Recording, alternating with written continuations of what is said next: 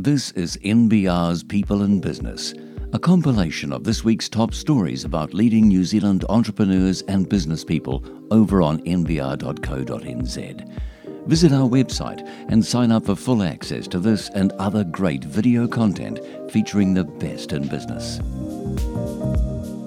The Labor and National parties disagree about how to regulate the finance sector. To talk about that, I'm joined by Commerce Minister Duncan Webb and National's Commerce spokesperson Andrew Bayly. Now, this Conduct of Financial Institutions Act, and there's been some disagreement around that. You think it goes too far, Andrew, that it's just not necessary? Is that yeah, look. Um, first of all, we, we accept that there needs to be good conduct in New Zealand. That's that's essential, and, and the objectives of COFI are laudable and uh, should be what we should be seeking to achieve. The, we've got two things. First thing is the fact is uh, it's very much a compliance-based approach. It's about filling in lots of uh, policies, and ultimately what that means when I talk to uh, the CEOs of those businesses, I say to them, "What will be the benefit for the customer?" Most of them shrug their shoulders and can't really tell me, and it's a huge cost Im- imposed on the sector. The second thing is uh, at a much more strategic level. COFI is just a continual and another layer up of all the different uh, conduct regulations we have in New Zealand. We already have the conduct of financial institutions, we have the financial services uh, amendment bill, we've got uh, consumer guarantees bill, or act, I should say. We've got uh, triple CFA, which uh, we've got the Reserve Bank requirements, we've got a banking code, we've got an insurance code, we've got the Insurance uh, Prudential Supervisory Act. All of those deal with conduct to different, uh, different degrees. And what, what I've been saying is look, we need to have good conduct legislation, but it's just been laid up by successive commerce ministers over time. We want to simplify it. We want banks or insurance company or financial provider to be, first of all, clear about their responsibilities and secondly, who they're accountable to. And at the moment, it's very murky. You've made it too complicated. Uh, oh, I'm absolutely flabbergasted that uh, there's a suggestion that we should get rid of this con- conduct regime. Um, and look, I, I, just don't think it's uh, complicated in the way that Andrew Bayly says. And you know, he said it's a, a compliance-focused regime, and in fact, it's it's it's overtly the opposite of that. It's overtly, and it's stated that it's an outcomes-based regime. I mean, it's really important to say we all want good conduct by financial institutions, but you can't just hope for that. You've got to put frameworks in place. And it's no good having the ambulance at the bottom of the cliff, is, which is what we would be going back to. So we do have regimes where uh, banks, insurers, financial institutions get punished and have to uh, you know, compensate if things get wrong. And in the past period, 161 million was returned to consumers on the back of wrongdoing. But that's not as good as the wrongdoing not happening. And so, what the COFI regime does, it says, look, let's have some frameworks in place, a fair conduct principle, put your clients first, make sure you're selling them the right products, make sure incentive regimes don't drive perverse behaviour, um, and have, have a, a set of rules and principles in place within your organisation that does that. And honestly, it's not too much to ask, and every good institution has those in place already. But it's about lifting up some of the behaviours which were identified not only by the FMA in 2019, but the select committee that Andrew and I sat on together in 2019 in a select committee report. Hey, look, um, look, I, all businesses, it depends whether you're, doesn't matter whether you're an insurance company or bank, you should have policies around how you engage with a customer uh, your complaints procedures, how you uh, develop new uh, policies you might want to sell into the market, and fourthly, what your fee structure is. I don't have a problem with that. The trouble is, uh, you, if it was a principles-based approach, that would be great. Um, I think we should have principles for organisations uh, that they need to follow and ad- adhere to. They need specific policies, and I think those four are absolutely crucial. But the, the, where we go with COFI is that uh, for last two years, organisations have been preparing multitude of policies. Most of them have been trying to nick it from overseas. The FMA hasn't allowed templates to be used, and then we're going, they're going to have to submit them to FMA over the next year and a half. You'll probably have someone who's not that qualified to opine on them because they've got to be done individually. There's this huge compliance cost. And actually, as, the, as I said earlier, no one's going to actually tell me what the benefit to the customer is. That's well, from the, the, benefit, the benefit But to the so- customer so is the avoiding issue- $161 million So- over the course of on, about let four finish. years But just being, finish. being taken on the basis of things like dodgy insurance. The ANZ was selling credit card insurance that was recognised to be worthless Cool. because they didn't have a system in place to ask, does this product Okay. suit this customer? And that's the all that. COFI does. And no, no, this is the thing. There's 15 bit, a million been set aside, and uh, just to do the COFI stuff, just get it up and running. There'll be an ongoing cost for businesses as well. I agree with you. Businesses need to meet certain conduct, and don't have a problem with that. As I said before, there's actually a plethora of conduct requirements they have to meet anyway.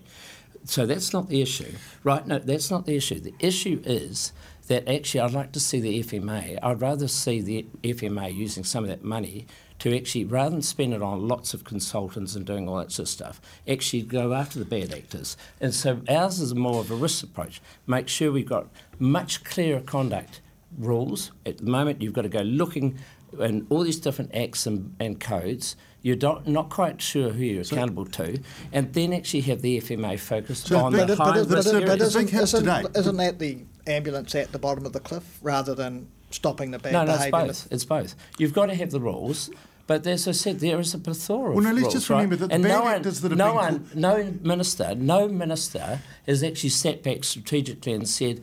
Is it appropriate that we have five pieces of legislation, shortly be six, plus two codes, and we have to be accountable? Someone has Well, to be let's just let me accountable. intervene, FMA, Reserve Bank, Comcom, uh, res- and all the others that you have You, to do. you, you know, you're saying look out, look out for bad actors, but just let's remember who's been called out: ANZ, Cigna, AIG. They're not what you'd usually think of as bad actors. They're actually core players in significant markets and very significant players who haven't had the systems in place. And you- you're, you're, you're uh, creating a narrative which just isn't real. You're saying it's not principled based, it is. You're suggesting the FMA doesn't have the expertise to do this job, it does. And, and you're saying that there's a workload out there, which it's, yes, there's, there's some work to be done in putting some fair conduct principles in place, but it's just not as overburdening. And the interesting thing is, it's in the public domain that neither the insurers nor the banks asked for this. They're happy with the regime as it is, and I don't know who, who the alleged stakeholders who you're saying have been crying out for this is, because the stakeholders I'm engaging with simply aren't saying this. They actually want this to make sure that there is good conduct across the board and there's not rogues out there, that we do lift up those, those fringe players. Look, I know we could talk about this forever. I'm just wondering if we could move on to the Credit Contracts and Consumer Finance Act.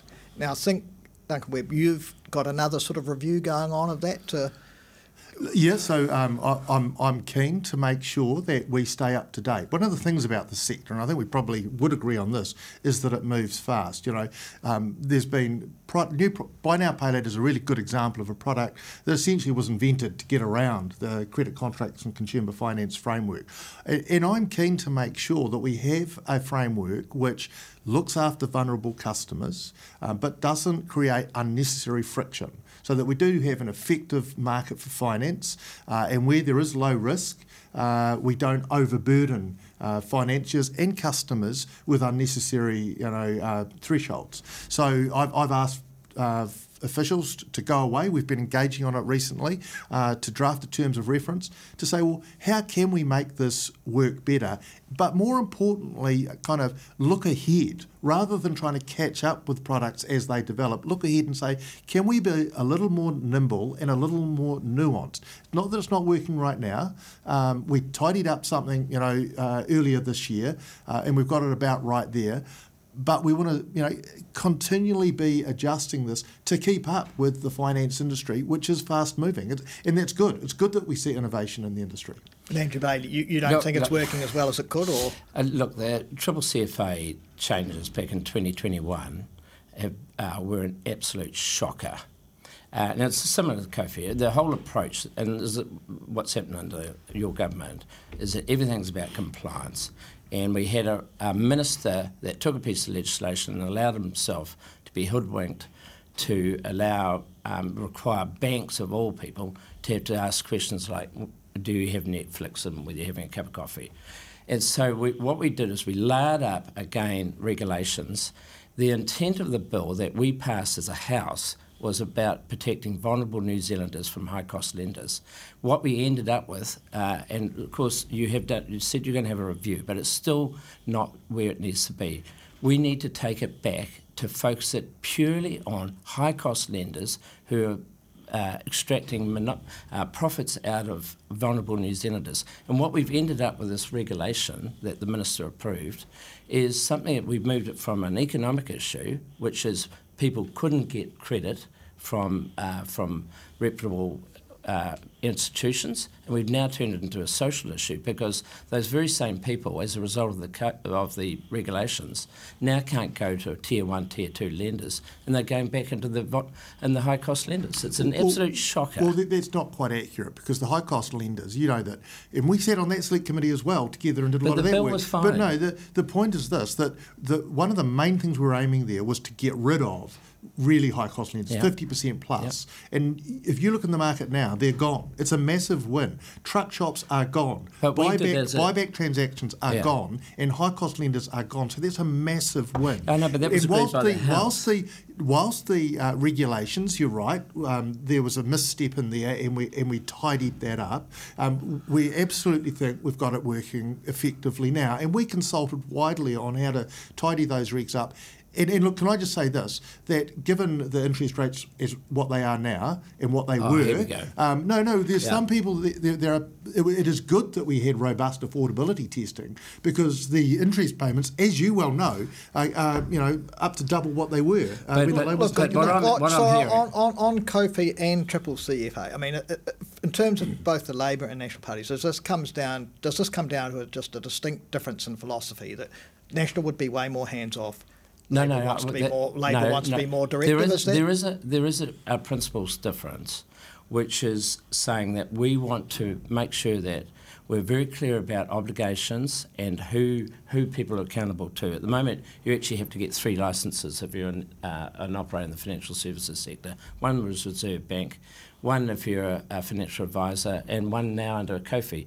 We are saying that we'd like to see one licence, we'd like to see simplification. We, the simple thing we hear time and time again is that we are cluttered with regulations, with different, we're not quite sure who we're accountable to. And so, what we'd like to do if we get into office is we want to be clear about what are your obligations, and I said this earlier, what are your obligations and who you're accountable to. It's not about watering down the conduct requirements, it's just about being much clearer about them and making sure the legislation that surrounds that is much clearer, I think, rather um, than just can- continuously doing say- more stuff. I do think that there is a real difference between the parties on this, and it, it does um, go quite deep. When I look at what I want to achieve in this sector, um, it is uh, first and foremost the protection of the consumer um, and the protection of vulnerable customers at one end um, and making sure that it works for the wider consuming public at the other. Um, now, I, if regulation is needed to do that, yes, I do want to make that regulation as effective, as efficient, and as frictionless as possible.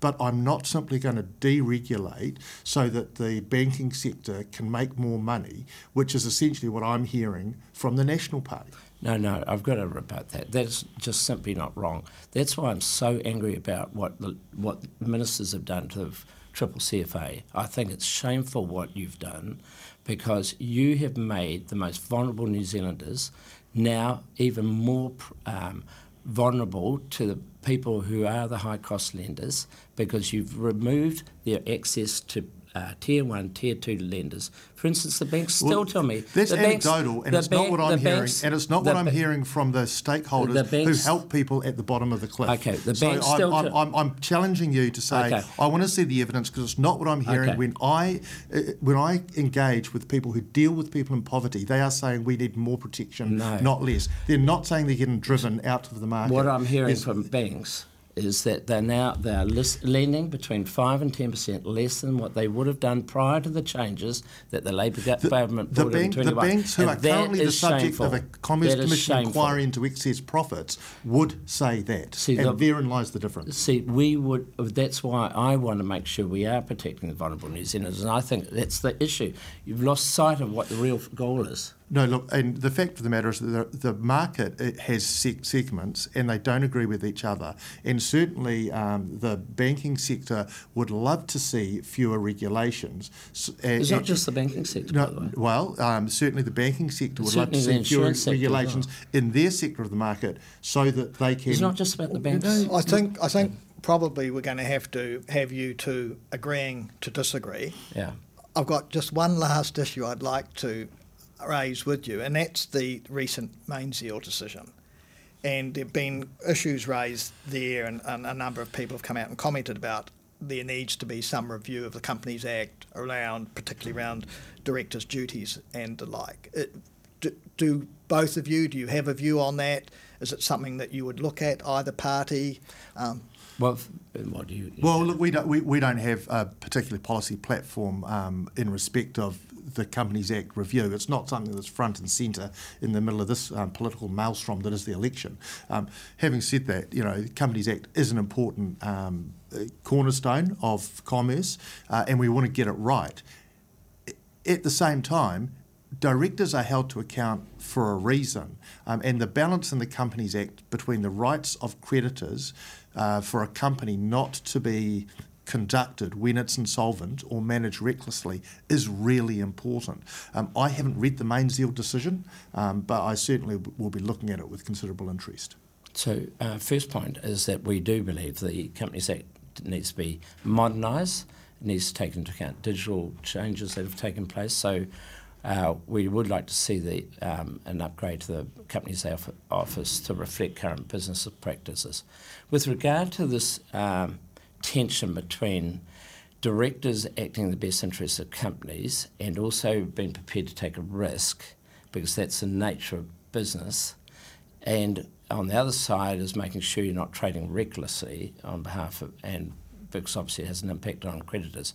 Look, um, the Mainzeal case has highlighted some issues.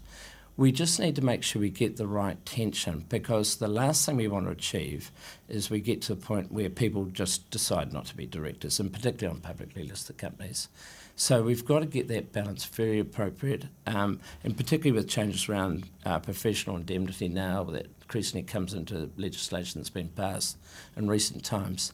We just need to make sure that people are still prepared to have a go because New Zealand economy is founded on having a strong business sector uh, because ultimately they pay taxes and, and fund new roads and hospitals and schools. So it's a very important issue to deal with. Andrew Bayly, Duncan Webb, thank you for your time. Thanks very much.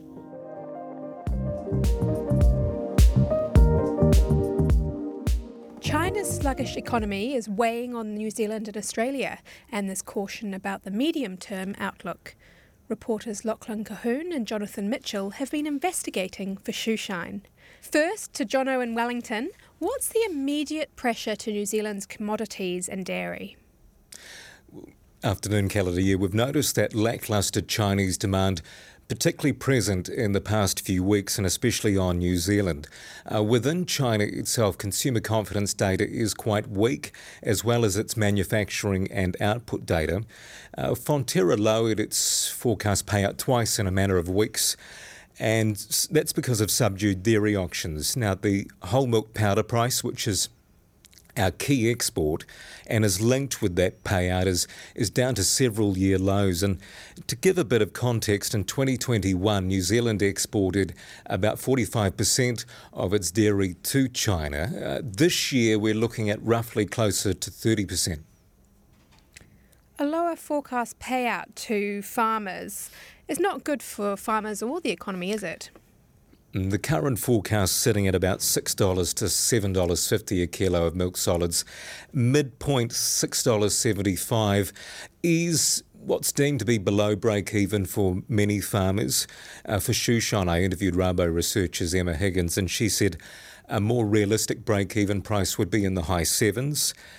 With those fewer dollars, that means farmers will be earning less money. They'll be looking to trim their costs uh, look at things like fertiliser and feed, and, and maybe even defer some of that important uh, maintenance as well, and go out in the community and spend on new machinery and equipment.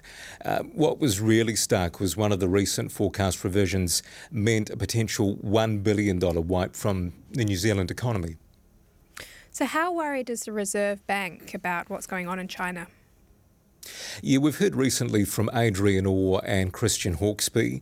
Uh, Orr told MPs at a recent Finance and, and Expenditure Select Committee that China's going through one of the most robust and structural changes in decades, and that doesn't bode well right now for New Zealand commodities. I guess the central bank sees China as a medium term risk especially if its economy takes longer than expected to recover. Um, right now, the central bank sees dairy prices recovering next year. And one silver lining, perhaps, unlike previous dairy downturns, we're not awash with milk at the moment, so that could support prices uh, in the near term. Now, if we go over to Australia, to Lachlan, um, iron ore exports are the big focus to Australia, to China, aren't they? Yes, Keller. Just as uh, as milk powder is to New Zealand, iron ore is uh, is the main thing um, that we look at um, in our relationship with China, and it's gone from being a major driver of our economy to a significant risk. Just to give you an example of the size of it, we export over 110 billion dollars Australian dollars worth of iron ore to to China each year. That's 80% of the of the iron ore that we produce. Um, and um, China accounts for about one third of our exports. So we're extremely dependent on um, on iron ore and a lot of that goes into the Chinese property industry. Uh, obviously, with the um, with what's happening with Evergrande and, and a lot of those property developers over there, uh, iron ore, a very sensitive commodity to, to to the Chinese economy. So so you know, it's it's the main game in town. You know, 110 billion dollars worth of exports each year. The next largest export uh, from Australia to China is lithium, which has just overtaken LNG at 11 billion dollars. So so here um, it's all about the iron ore. Mm-hmm. There's also some pressure on the Australian dollar, isn't there? Often the Australian dollar is seen uh, as a proxy for China and a proxy for the, for what's happening with iron ore. And uh, and in recent um, weeks, the Australian dollar has been weak. It's at 65 US cents today, but but forecasts are that it could fall significantly. I think Rabo have suggested that it could fall to 63 US cents this year.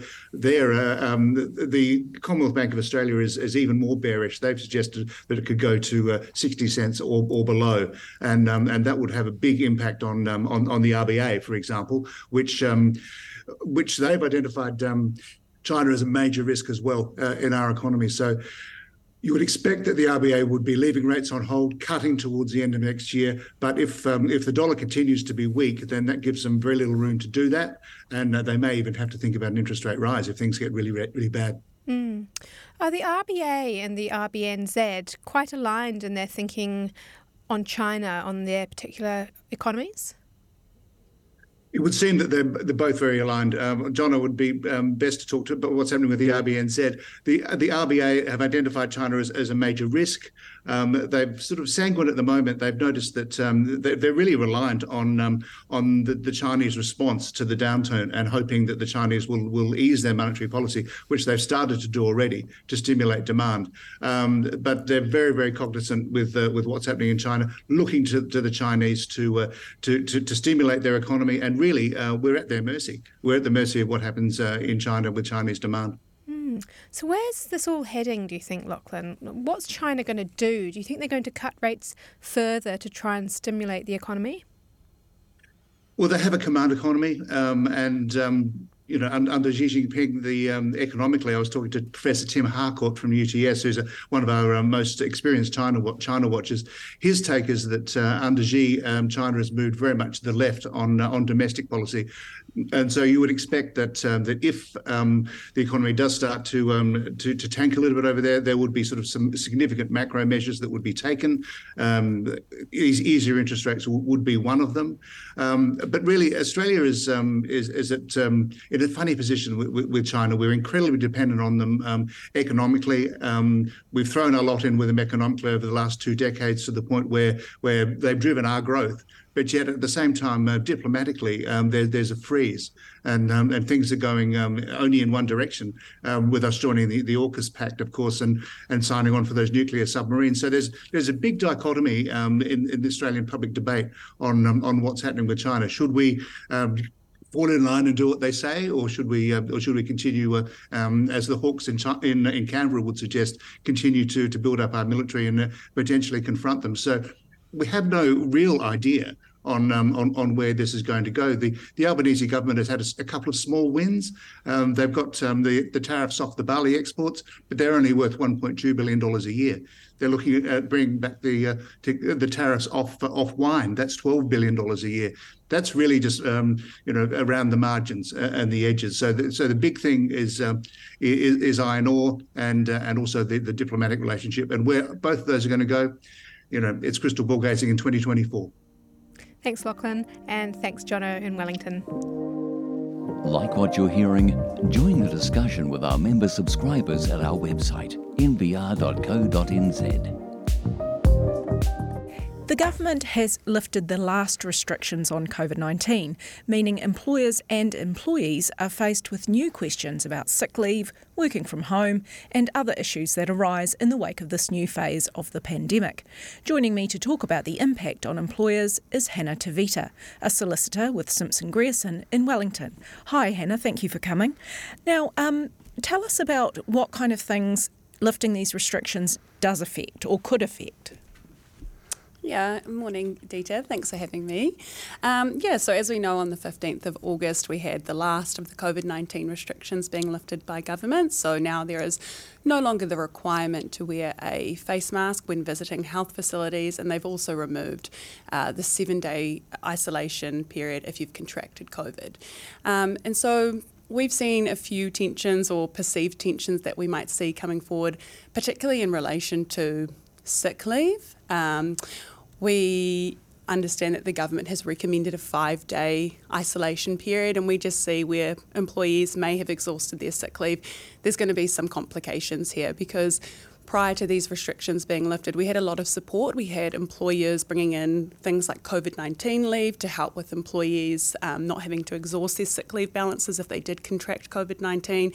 We also had a lot of government support, such as uh, short term leave payments to help with absences, um, payments to help employers where employees needed to be off for that seven days.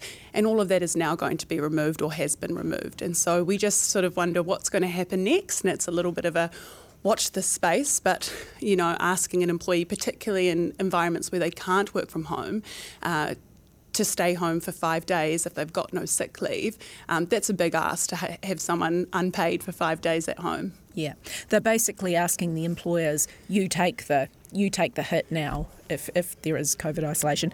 I, I imagine people just won't do that, don't you think? Yeah, yeah, I think that is definitely um, one outcome that we could see. It's but I think for us, we've noticed with our clients that a lot of our clients will be guided by the government recommendations of that five day isolation period. But what is that going to mean for employees? Are they going to be forthcoming if they contract COVID, or are they just not going to say anything because you know there is that tension there? It's not like a cold where you might need a day off or you know just couple of days to recover. It's actually five days you need to be at home mm-hmm. um, and you need to be isolating is the recommendation. So if an employer comes to you and says, "What am I going to do now?" What are the kind of the top line things that you're recommending?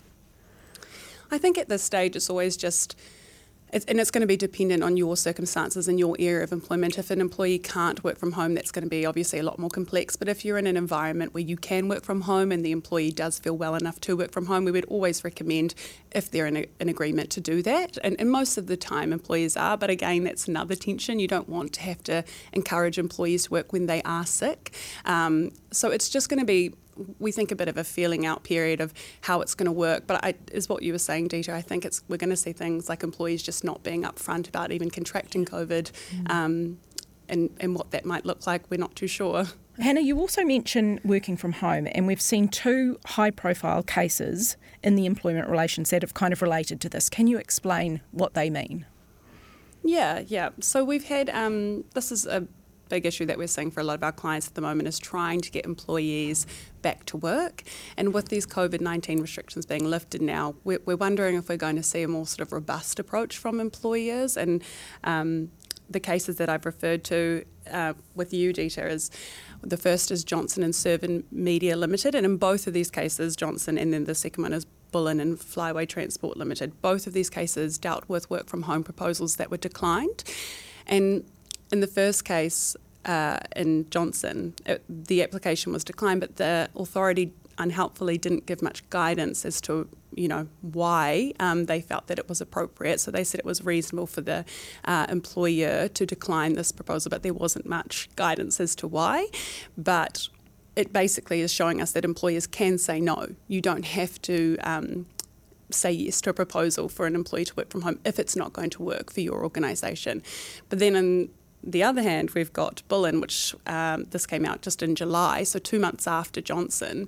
Um, and, and I do need to disclaim that in this case it was a vaccine related issue. So the employee didn't want to be vaccinated and she had proposed to work from home and she felt that her role wouldn't be um, substantially different and she could perform that role from home.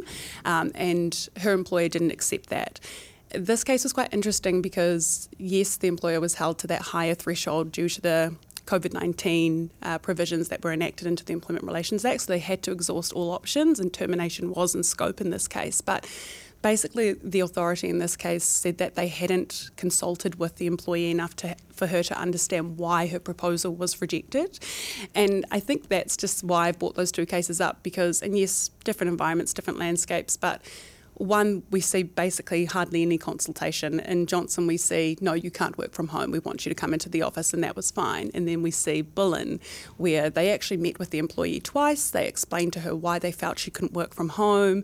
Um, they went through her roles and duties and explained that you know, a lot of that was customer facing, and it was held that they hadn't met that consultation good faith standard, um, mm. and that she didn't understand why she couldn't work from home. So I guess it's just another signal to employers that those obligations are there and whilst it's frustrating and you're wanting to get people back into work, um, there's still those obligations to consult and, and to act in good faith when you're doing that. Is there any situation where someone who could do something from home wants to do something from home and would override an employer's right to get them back in the office, do you think? Yeah, that's a really good question. I think, look, from a legal standpoint, if your employment agreement says this is your location of work, this is where you're required to work, an employer should be able to say this is where we want you to work. You know, you have to be here five days a week, 8.30 to 5, this is where you're required to be.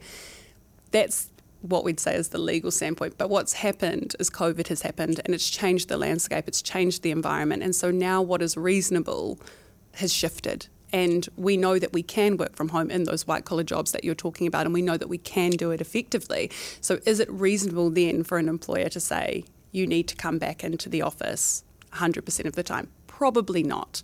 Um, but even just this morning, there was a case in the UK Times, an article about uh, Amazon's chief executive, um, Andy Jassy, and he's basically said to his employees, come back to the office or else. And, and in that instance, he's talking about a hybrid approach that they've adopted, which is what we think we're going to see with a lot of employers, you know, three days in the office, two days from home, you know, trying to be reasonable, trying to, um, you know, find a balance but he's talking about his staff are not even coming in under that approach. And, and I think it is reasonable for the employer in that instance to say, look, we need you in the office. We need collegiality. We need, you know, team culture. So employers have to consider the process and do the process correctly, but they also probably are best minded to be reasonable in what they're asking.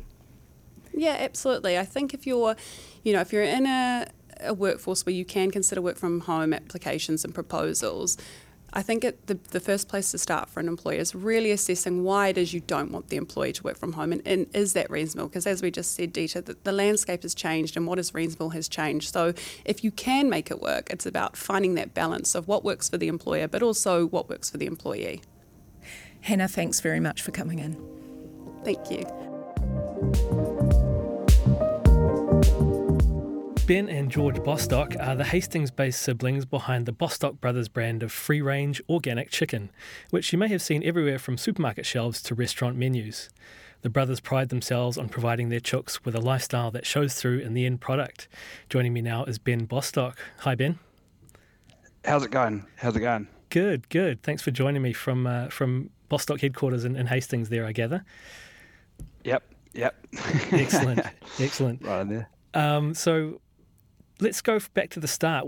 How did you? What's the genesis of Bostock Brothers? Uh, I, know your family has been in organic horticulture for, for years. So how did you get the start and decide on chickens? Yeah, um, good question. So I was um, actually living in Auckland, um, and I was working for a company um, exporting uh, lamb and beef overseas.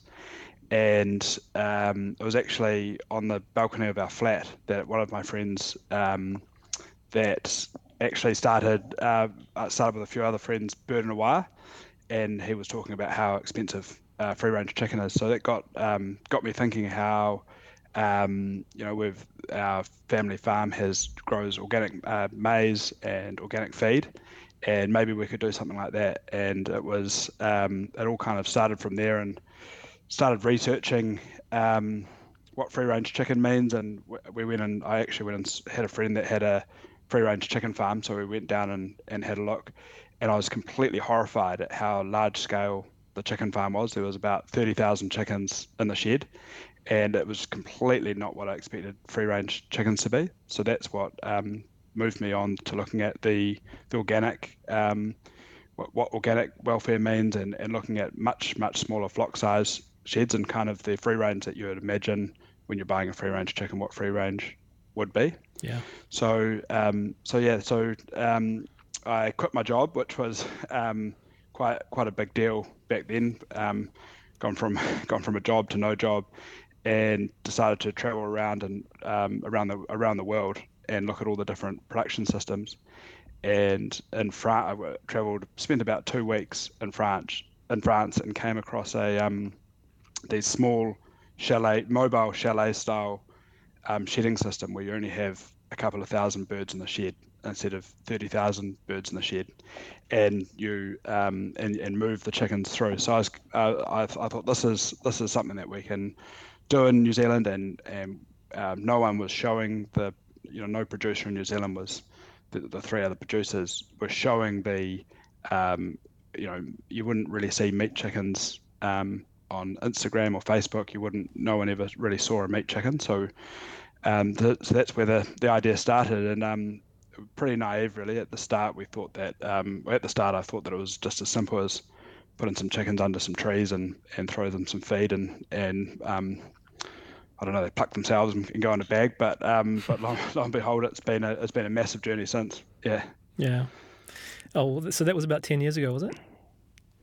That was um, yeah, 2013. So 2014, we pro- we uh, processed our first chicken, yeah. which was a um, was a sight in itself. Yeah.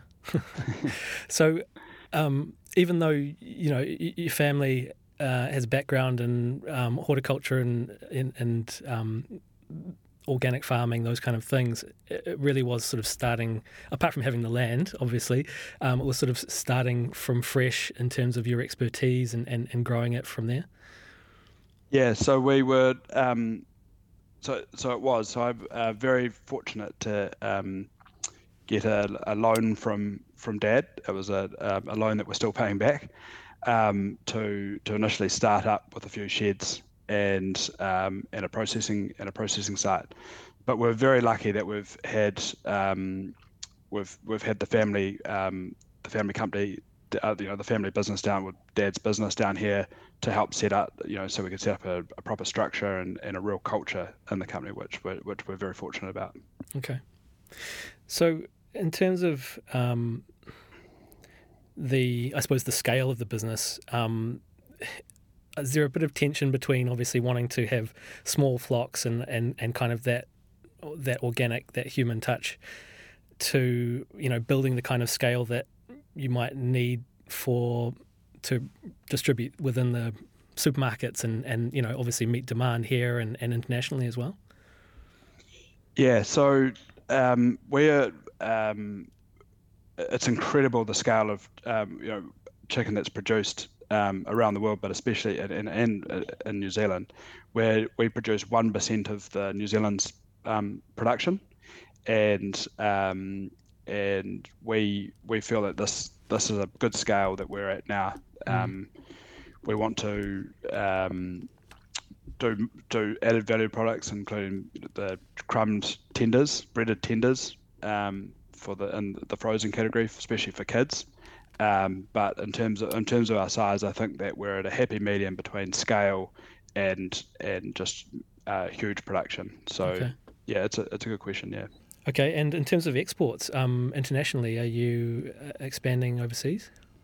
Yeah, so um, we up to about 15% of our um, production goes overseas now, and um, we, we we're very focused on making sure that we uh, fulfil our um, our domestic market first and, and make sure all our local customers are, are filled. But then we're with uh, you know also trying to grow um, the export market. We've got it's it's amazing how um, in the market, New Zealand, it's it's not only organic but also the New Zealand um, story really sells, and you, you always hear about that with the um, you know in the news over the years. But it is it is remarkable. In, in Dubai, um, we're competing against uh, Brazilian and, and US organic chicken, mm. and um, of course we can't produce it um, nearly as cheap as they can. And but we're but we're managing to to grow our volumes, and we've got um, two weekly air freight shipments that go to Dubai each week, which is which is fantastic. Um, the the air, yeah the air freight is um, hugely expensive, but they manage to um, to keep buying. So that's um, no, it's very exciting. We've been exporting there for about three years, so it's mm. um, so it's pretty consistent. Yeah. And I suppose part of that is you say the New Zealand story. It's it's the story of, of, of you and your brother. How do you feel about sort of being the face of, of the business and, and getting out there doing some of the promotional stuff? Yeah, well, I think since the start and since we first you know saw, saw the difference between the factory free range and organic free range and what these small chalets mean is that we we always wanted to um, have a brand that was where was all about transparency, where people can see the um, see the producer. We're constantly out there filming on the farm, see the see the chickens, have having this live stream of the chickens on the farm, where it's that full transparency, where um, this is the real deal uh, chicken, and a lot of the other free range uh, brands have just got either cartoon brands or, or stock photos from from 10 years ago. So um, so we're just that's that's what we're, that's that's our difference, and it's it's quite tough. Um, edu- you know, putting uh, educating the consumers that the difference between organic free range and free range is so different. Um, hence the price, mm. um, and and it's, it it comes down to mainly the the difference in flock size, but also you know not using things like antibiotics to grow the, the chickens a lot faster and more efficient. The pumping the chickens up, antibiotics are used for growth promotion. So we're um, so we've got to try and tell that story out, out there so people can when that you know if they uh, they do want to spend a bit more on uh, chicken that they know that um, where the where the dollar's going. Mm. Do you have faith in that sort of organic megatrend globally. Um, you know, particularly as as I mentioned, sort of with more cost conscious consumers sometimes. Um, but the, that organic uh, and sort of that, I suppose that that more um, um that natural story um, will feed through into more consumers. I think that um, people there's always there always pe- people will be out there wanting the the real product and um, and uh, I think what's happening with the free range um, space is that they're just pushing into the mass market where it's becoming going to become the the normal baseline as, as free range, and um, it's still using the same feed, um, the same processing, the same size sheds with a little popo outside. Mm-hmm. Um, I think that um, having that transparency and and being able to actually show what we do and without hiding anything is is um, people are always going to want to to to, um, to buy that and and that's mm-hmm. that feeling. Thanks, Ben. Thanks for joining me. Yeah, no, awesome. Cheers, Will. Cheers, cheers. NBR are offering a free trial to newcomers. See what all the fuss is about on our flagship website, nbr.co.nz.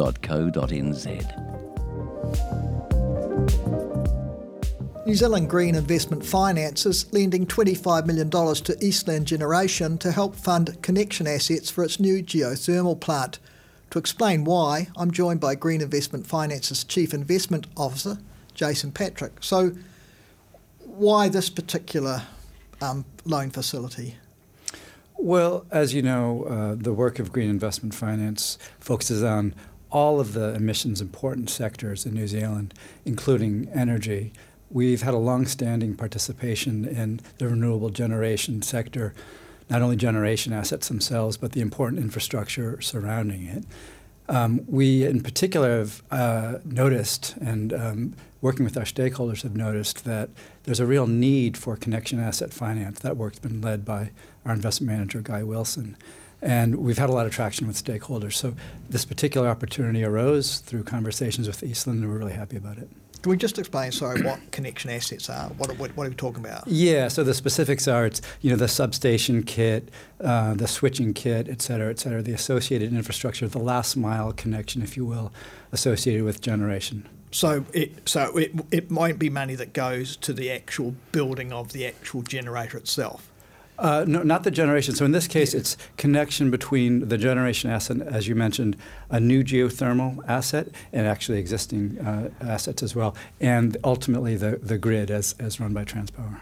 Because Eastland, I think back in July, started the capital raise to try and get a partner in for that. So this this loan is on top of that capital raise that they're doing for the actual plant itself. That's right. Uh, as you know, Eastland's a you know a large, sophisticated entity. So in addition to their you know their equity providers, they of course have. Uh, relationships with the main banks for uh, in a lending relationship, and you know, we were very happy to be able to engage for this particular opportunity as well. Well, so why then green investment finance? If, you know, if they've got mm. these connections with other banks, with, mm. with other, I guess, commercial entities, sure. why would you need it then to come in in this way? Yeah, so for a variety of corporate finance reasons, as you know, um, in terms of prioritization, capex spending at given points in time, equity versus debt needs at different points in time. Connection assets are one of those things for a company like Eastland that doesn't always get prioritized. So we were able to work with them and identify the opportunity and get it done. How and how long term is this loan for? Uh, it's an eight-year term. Eight-year term, mm. and so and on usual commercial terms then. Of course, yeah. Um, what's well, what's particularly attractive, I guess, about the Eastland project? I mean, mm. there, are presumably others, or are you looking at others too of, of a similar nature as well? We are, but uh, this one in particular, I think some of the features, uh, besides the fact that these connection assets are indeed a good opportunity for us, a good opportunity for an entity like Eastland, overall for NZ Inc. Um, we are going to be looking for more and more of them as well. This is an opportunity that we have identified that can be replicated and scaled. So, in that sense, then, as part of it is that you help it will help. Sorry, you, you hope it will help boost other companies to do similar things, that it might become a yeah. I don't know. A, a spur for that kind of um, future investment elsewhere? Yeah, yeah, we, we expect and, and hope that it will. In fact, um, again, we've identified this opportunity working with the stakeholders that we, we speak to regularly in the market. We think there will be a lot more of these to come. And, in that sense, you, you talk about other, I guess, commercial partners involved. Mm. Is part of that hope too, which I think is the long term goal of, of the fund, is to get them making more of these investments, these sorts of investments, and investing more in these kinds of arrangements? That's exactly right. So, as I think you know, a key part of our mandate is to drive other capital into our work generally and our work, you know, in specific investment opportunities like this one. So, um, in fact, we've uh, achieved that to date. We, have already driven more capital um, from other market sources than our own capital deployed. So we expect to always be able to bring in others along the way. Yeah. And is that the case in this Eastland investment? And do, do, do other partners that, if you like, are given greater confidence by the fact that you're investing. That's right. So um, our participation in financing like this obviously makes it uh, more attractive for existing lenders to Eastland in general and for uh, the finance partners as part of the assets that are being supported, in this case, the geothermal asset. Jason Patrick, thank you for your time. Thank you. And that's been this week's People in Business. Thanks for listening. If you're hungry for more and want to join the discussion, head over to nbr.co.nz.